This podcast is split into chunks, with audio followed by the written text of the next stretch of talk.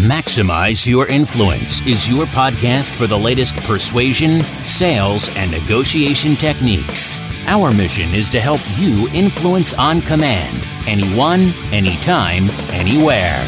Your host is the author of Persuasion IQ, Laws of Charisma, and the best selling book, Maximum Influence. Now, your host, Kurt Mortensen. Hello, this is podcast 356. Kurt Mortensen here as we learn to maximize our influence, to maximize all the skills you need to be more successful in life. We're going to talk about today are you being persistent or just a pain in the butt? What does your prospect, customer, client, coworker say about you? Because there's a fine line between being persistent and being a pain in the butt. Hope you're having a great week getting things done, getting more tools in your persuasion toolbox, and making a difference. This week, I spent a lot of time training some mid level managers. Interesting group. Not going to name names, but it's interesting when you train salespeople or entrepreneurs that have a direct correlation between their income, their success, and their ability to persuade and influence and use these skills. Man, they're driven, they're engaged, they want to learn, and it makes my job a lot easier. Now, I know I'm just kind of generalizing here, but some of your mid level managers, the reason they're still mid level, I'm just talking about maybe a third of them, is they're not as motivated to learn. They're not compensated to learn. So they think. Obviously, they're compensated by upward mobility and getting better jobs, but they're just others have the mindset the company has to pay for it. I'm just putting in my time. I don't really want to learn that much. I'm doing okay. I don't need to improve. Oh, that's a hard one for me to deal with. Now, most of them were really hungry, engaged, and do it, but there were some just going through the motion. A lot of times you see that in government too, sometimes, just like, okay, whatever, my job's secure. A lot of the raises are mandated to get them regardless whether they deserve them or not. And of course, again, that's not everybody. We see a lot of people that retire five years before they retire, meaning mentally they retire, they're done doing anything, they know they can't get fired, so they're just going through the motions, and some of them are just doing nothing. So don't be that person. Always learn, always grow, always improve. It can make a huge difference in your life, your happiness, your income, and the skills that you have. All right, I said it, got it out of my system. Now I don't need to tell you this. You're listening to the show, you're into personal development, you're always learning and growing. Let's switch gears to the blunder of the week. Don't, don't, don't! So I was interested in this webinar. Someone was putting it on. Had a really interesting title, so a couple points for that. But then I saw their picture. went to their website, saw their picture, and for some reason for me, that lost all credibility. You're like, oh, well, Kurt, you shouldn't judge. We all do. I mean, you think about all the real estate agents who put their pictures on billboards and on bus benches. Hello, do they not see what they look like? And of course they don't. They're too close to it because people look at these pictures and go smart, weird, dumb, strange, you know, positive or negative. It's crazy. And I get onto the college students too. I'm like, you can't post pictures like that because that's the first thing they're going to look at when they think about hiring you for a job. And of course, it's the content of the picture, but the actual picture itself. That's what I want to talk about. And I'm guilty here using old photos, using bad photos, not wanting to take photos. I'm with you on this one, and I'm guilty too. Maybe as I picked it up from my early mentor, Jim Rohn, his philosophy was send the worst, ugliest picture you have. And when you show up, you look better than they thought. so that was his game plan. Maybe that's the model I'm looking after. I don't know. And remember, with our faces, some things we can fix, some things we can't. And one thing that happens that you can't always fix or think through ahead of time is that if you look like someone they hate, someone they distrust, there's a subconscious trigger there. So that you really can't fix unless you know ahead of time, which is very, very, very rare. But that can be a challenge because we judge on colors and backgrounds and are you smiling? Do you look professional? All these things come into play in that quick trigger when we judge a picture. So be careful of the picture you use. A good picture could really help you out, but a bad picture is going to really set you back. So I was interested in that. And as I looked at this webinar, I looked at the picture. I think I did subscribe. I don't think I ever watched it. I don't know if it was because of the picture or not. Now, I'll put this link in the website at maximizeyourinfluence.com. That's also a place for the archives. You can find out more about Influence University, which is advanced training. Get the free book, the new edition of Maximum Influence. Pick up a little shipping and handling, and take your free persuasion IQ assessment all at maximizeyourinfluence.com, where you can check out more product services and coaching packages. So the website I'm going to post is called photofeeler.com. It is free. Well, except for your time. Basically, you get a post, a picture of you. You can upload whatever you want. Because your mom's not going to tell you the truth. You know, I hate to break the news. Well, maybe she will, but most moms don't. Yeah, you look great. It's perfect. But you upload your picture, and people, strangers, this is what you want, will rate it on smart, trustworthy, attractive, and it's not sugar coated. It's just the blunt scores. So you know which picture you should be using if it's a good picture for you to put out there. Now, it is free as money's concerned, but if people are going to do that for you, you got to do it for them. So it's kind of a time thing to get a little honest feedback.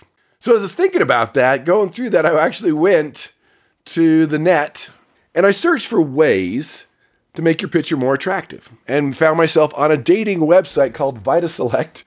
They were giving you suggestions on how to be more attractive. So I'll put that link up there too. Let me breeze through some of these. Their first one, I mentioned this, have someone else choose your profile picture. Hopefully, strangers.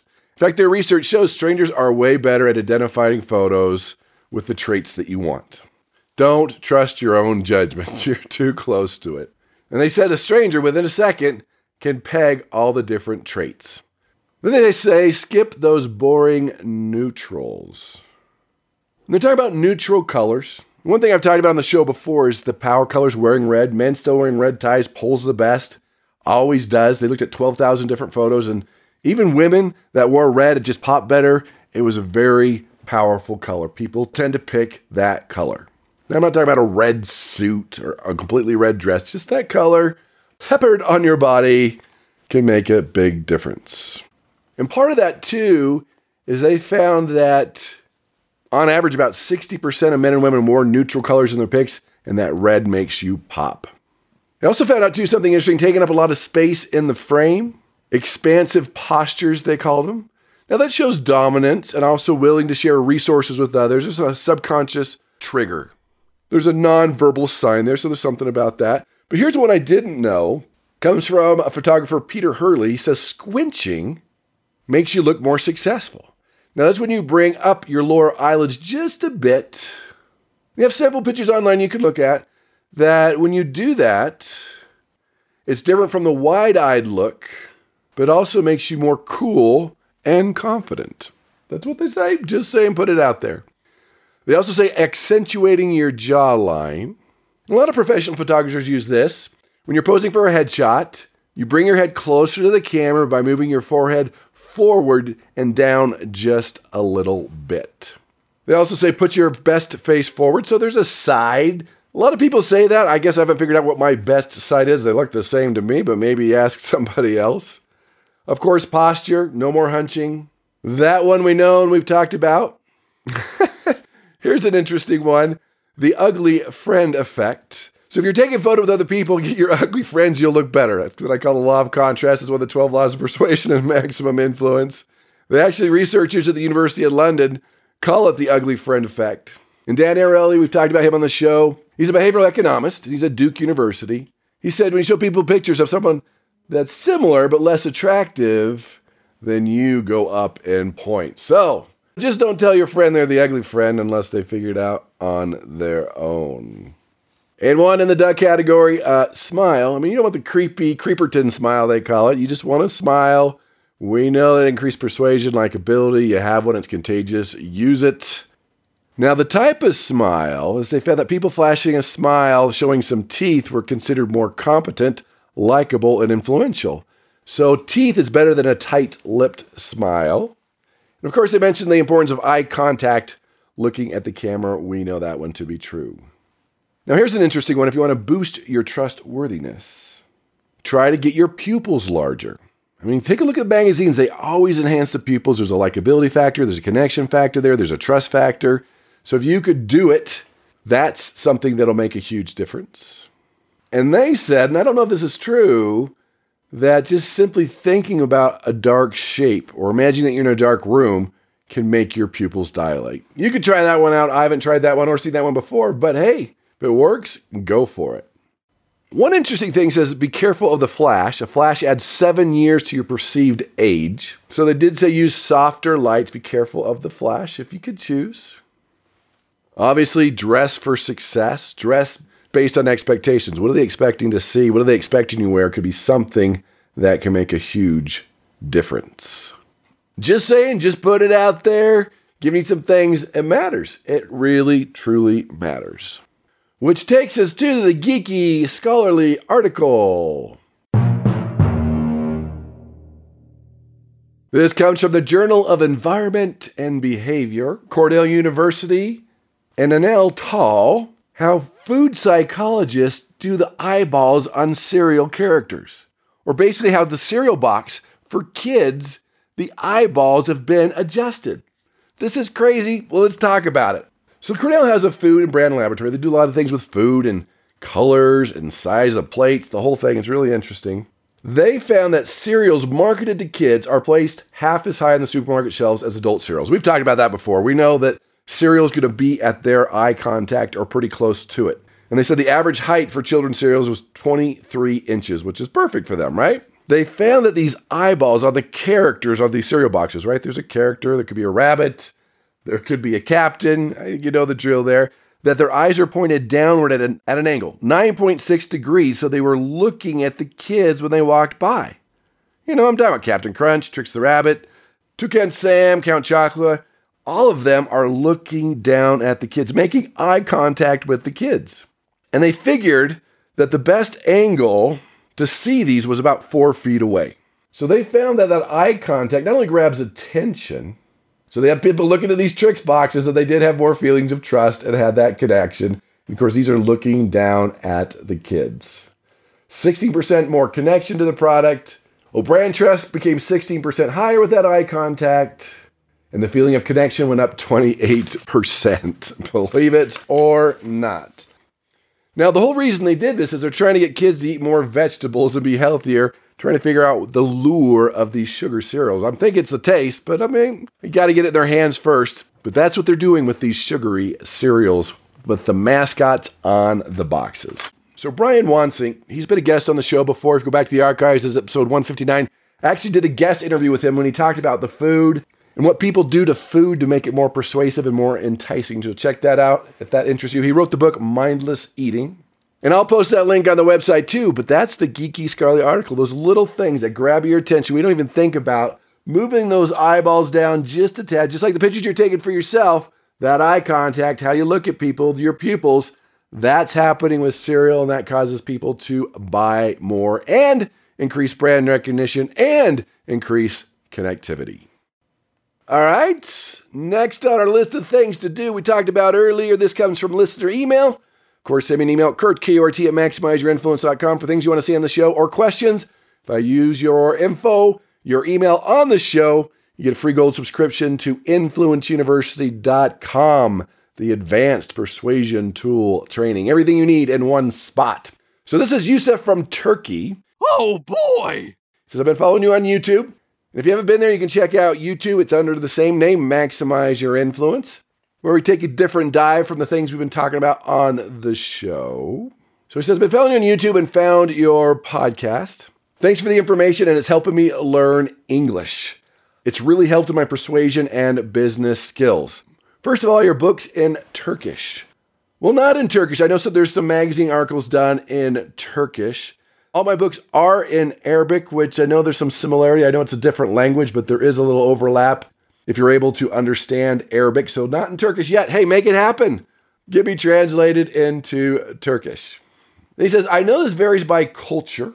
I know my culture can be very persistent, and some Americans think we're pain in the butt, too persistent. Let me paraphrase a little bit here. Here's the question He's asking, How can I balance being persistent, which you need, and being a pain in the butt, which repels people? So let's talk a little bit about that. So, awesome question. Let's talk about it. This is something everybody can learn from. If anything, you're not persistent enough. It's very, very, very rare that I see someone that's too persistent, making too many phone calls, too many follow ups. Time and time again, the prospect will say, Thank you for being persistent. Thanks for following up. It's very, very, very rare they say you're calling too much. They'll let you know if you do. So it's rare. I would say nine times out of 10, you're not being persistent enough. Let me just put that out there. Let me say it now. Now, that aside, let's talk about that one out of 10 times where you're just trying to figure out should I keep calling? Do I need to be persistent or am I coming across as a pain in the butt and losing this person forever? So let's start off with pain in the butt. You're a pain in the butt when you're calling every day. It's redundant. The message is the same. It's cheesy. You say things like, oh, just touching base. Well, what base are you touching? What does that even really mean? But we say these things. There's no value there. There's nothing happening. It's the same thing every time. You're a pain in the butt, especially if it's happening over and over and over again. Same thing, probably call it the same time. It's a pain. Now, you're persistent when you providing new information. You're there to consult. You have new research. There's a new angle, another interesting solution, something else you need to bounce off them. You just discovered something, kind of using the Zeigarnik effect. If you remember that tool when things are unfinished, it arouses curiosity and suspense. Then you're persistent. You're there. You're not just doing the same old thing. There's something unique. There's something different. That makes you persistent instead of the same old thing every time, the same message of pain in the butt. Now, part of that one too is the medium. If it's always email, always text, always the same thing, then you are a pain in the butt. It's the same thing again, just like we talked about before with your message if it's always the same. Alternate voicemail, email, text, social media. Even use a different person to pop in, to drop by, to say something, to call, something a little different, something unique. Switch it up, change it up and that can keep you in the persistent category instead of being a pain in the butt. The next one is voicemail. Pain in the butt. It sounds like you've said the same exact message a hundred times. It's monotone. You're going through that voicemail like you're trying to get it over with. It's not customized to them. You didn't use their name. That's pain in the butt. Now, I know you've given it a hundred times, of course you have, but it can't sound that way. They're listening to it for the first, maybe second, third time. You have to sound interested. You have to sound unique. You have to customize it. You got to sound like you're interested and you care. I get it. Given the same message hundreds of times a day, you can sound that way, but you got to remember, they're listening to it. It's unique to them. That's pain in the butt and easy to delete you and never to talk to you again. Versus using their name, adapting to them, making it different every time, putting your heart and soul into it pretending they're listening to it, pretending they care, pretending that you're going to say something that's going to trigger interest, that makes all the difference in the world. Your tonality, you're upbeat, you're enthusiastic. If you're not passionate, they're not going to be passionate. Be very, very careful there. And a piece of that too is your just your general attitude. When you're leaving that voicemail, think about your attitude. Are you coming across as just another commission, uh, just another number? You're mad at them for not returning your call. How dare they waste your time? They're being mean. That comes across in your attitude. Attitude does come from your expectations. So you got to expect them to listen. You got to expect them to call you back. You got to expect them to take something from your message. Now, it's not going to work 100% of the time, but when you have that expectation, it changes your tone, it changes your attitude, and it changes the message. You got to come across with that attitude in that voicemail or that face to face, however you're doing your follow up. Your attitude's got to be that you care, you're there to serve. You understand they're busy. You understand they're busy. You're a consultant. You have that empathy. You get it.